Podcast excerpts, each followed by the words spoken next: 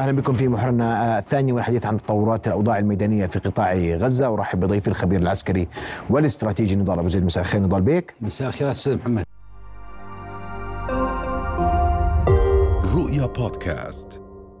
ماذا لدينا من جديد خلال 48 ساعة؟ أه نبدأ بداية بالخسائر، خسائر قوات الاحتلال اليوم وصلت إلى 576 اقتربنا من الس... اقتربنا من ال 600 من رقم ال 600 قتيل منذ بدء العملية العسكرية، أرقام الإصابات تتصاعد وتتزايد وتقترب من رقم ال 3000 اليوم نتكلم عن 2900 و89 تقريبا وبالتالي نحن هذا بنحكي برضه عشان نوثق هذه أرقام الاحتلال. التي يذكرها على الأقل التي يعترف بها. نعم أرقام الاحتلال. والمخفي أعظم. الان نأتي إلى أرقام الخسائر بالآليات. آخر رقم بالخسائر في الآليات صدر عن المقاومة وكان 1180 آلية بين تدمير كلي أو جزئي. الآن منذ انطلاق العمليات في شمال قطاع غزة وبالتحديد في خان يونس نرى المقاطع جنوب قطاع غزة. شمال قطاع غزة. آه، عفوا في شمال قطاع غزة في حي الزيتون. حي الزيتون. في حي نعم. الزيتون. المقاطع تتوالى بكثرة. العدد الإصابات والخسائر في الآليات يتصاعد وبالتالي نعتقد أو أعتقد أننا خلال الأيام القليلة القادمة قد يصدر بيان مكتوب أو مسموع من المقاومة يؤكد أو يشير إلى أرقام الخسائر في الآليات. الخسائر في الآليات مهمة جدا ولذلك دائما تشير اليها المقاومة وتؤكد عليها لأنها تدفع باتجاه ما تكلمنا عنه من نبض البلد؟ سحب القوات. سحب القوات. ونسب النقاط الحرجة في تجاوز الخسائر. آه، إذا ما ذهبنا إلى القراءة العسكرية في مشهد العمليات العسكري. الشمال يلتهب شمال قطاع غزة حي الزيتون بالتحديد. العمليات فيه تتوالى مقاطع المصورة بدأت تظهر بكثافة من حي الزيتون. قبل ساعات كان هناك تدمير لدبابة مركبة تم الإعلان عن تدمير ناقل الجند. قبل لحظات تم الإعلان عن آه، قتل أحد ضباط آه، آه، كتيبة شاكيد وهي أحد كتائب النخبة التي تقاتل في شمال قطاع غزة وهو برتبة رائد وتم قتله من قبل قناص. وبالتالي هذه الأخبار التي تتوالى من شمال قطاع غزة تؤكد على أن المقاومة نجحت في إعادة بناء نفسها في شمال قطاع غزة. ما الخطأ التكتيكي؟ الذي وقع به الاحتلال في كل مسرح العمليات. عندما نقول أن الاحتلال دخل المعركة بقوات تقليدية بقطاعات تقليدية الخطأ التكتيكي الذي تعرض له الاحتلال أنه قام بالدفع بقطاعات وقوة وحدات تقليدية وقاتل قتال غير تقليدي لأنه واجه مقاومة أو حرب عصابات وبالتالي يبدو أنه تنبه بعد 141 يوم إلى هذا الخطأ التكتيكي وبدأ يعيد تنظيم وتموضع قواته وهذا قد يفسر سبب سحب أو كثافة سحب القطاعات وخاصة قطاعات النخبة. عندما تكلمنا قبل أيام قبل 48 ساعة عن جفعاتي قبلها كان هناك لواء آه، الجولاني وبالتالي قبلها أيضا كان هناك لواء مظليين تم سحبه وبالتالي يبدو أن قوات الاحتلال والمخططين في جيش الاحتلال تنبهوا إلى هذه النقطة وإلى هذا الخطأ التكتيكي أنها قطاعات تقليدية تقاتل بطريقة غير تقليدية لذلك يقوم بسحب القطاعات النخبة ويقوم بإعادة إنتاجها على ما يبدو استعدادا للمراحل القادمة وخاصة للمرحلة الثالثة. هذا إذا ما قرأنا المشهد العملياتي في شمال قطاع غزة.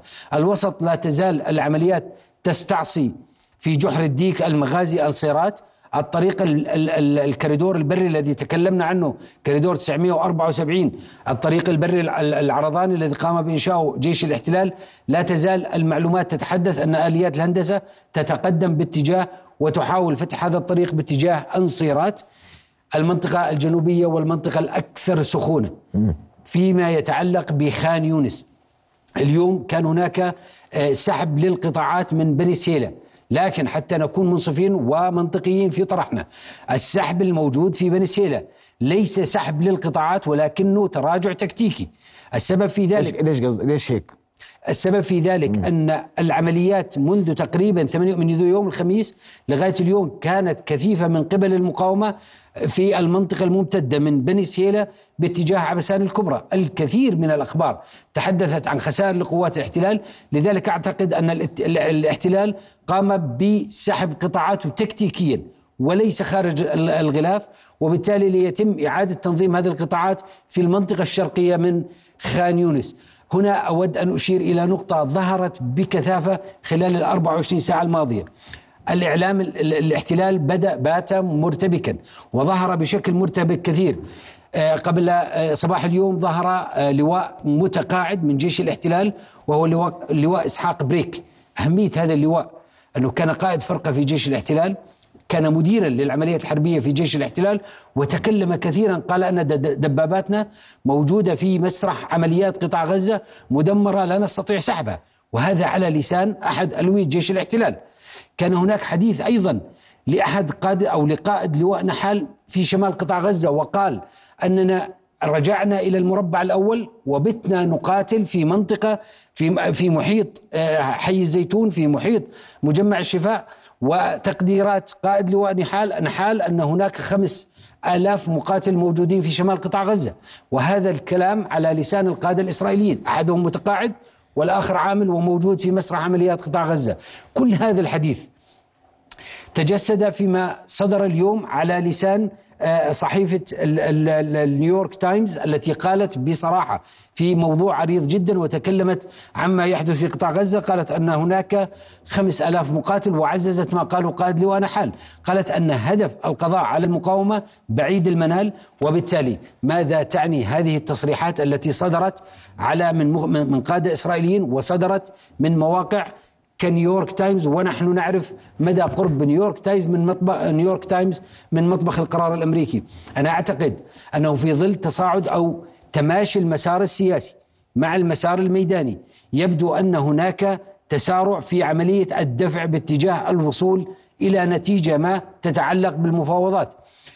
قلناها من أرض البلد أكثر من مرة، الجانب الإسرائيلي يريد الخروج من من مأزق غزة لكن بشروط نوعا ما مرضية له، وبالتالي أعتقد أننا قبل رمضان قد نشهد عملية مسار تفاوضي خاصة أن هذه الليلة تشهد اجتماع لمجلس الحرب للنظر في آه، مبادرة باريس وأعتقد أننا خلال الأيام القليلة القادمة قد نسمع تسارع في المسار السياسي قد نسمع مبادر آه، آه، إشارات إيجابية على المسار السياسي وهذا ليس رغبة من من قبل الجانب الإسرائيلي بقدر ما هو مرغم على القبول بهذه المبادرة نتيجة للخسائر التي تتصاعد في ميدان المعركة وبعد كل هذه الخسائر التي تعرض لها سواء في خان يونس أو سواء في شمال قطاع غزة. ملاحظات أخيرة نظل بيك بالنسبة للوضع الميداني وبرأيك القراءة العسكرية إذا ما ذكرت إذا ما أخذنا بعين الاعتبار كل ما ذكرته. خمس ألاف مقاتل في الشمال خان يونس لا تزال عصية على الاحتلال رفح بعيدة عن العمليات حتى اللحظة باستثناء قصف جوي. المشهد ماذا يقول؟ الاحتلال يبحث عن مخرج. الهدنة ستكون مخرجا له أم سيعيد التموضع لا أكثر ولا أقل؟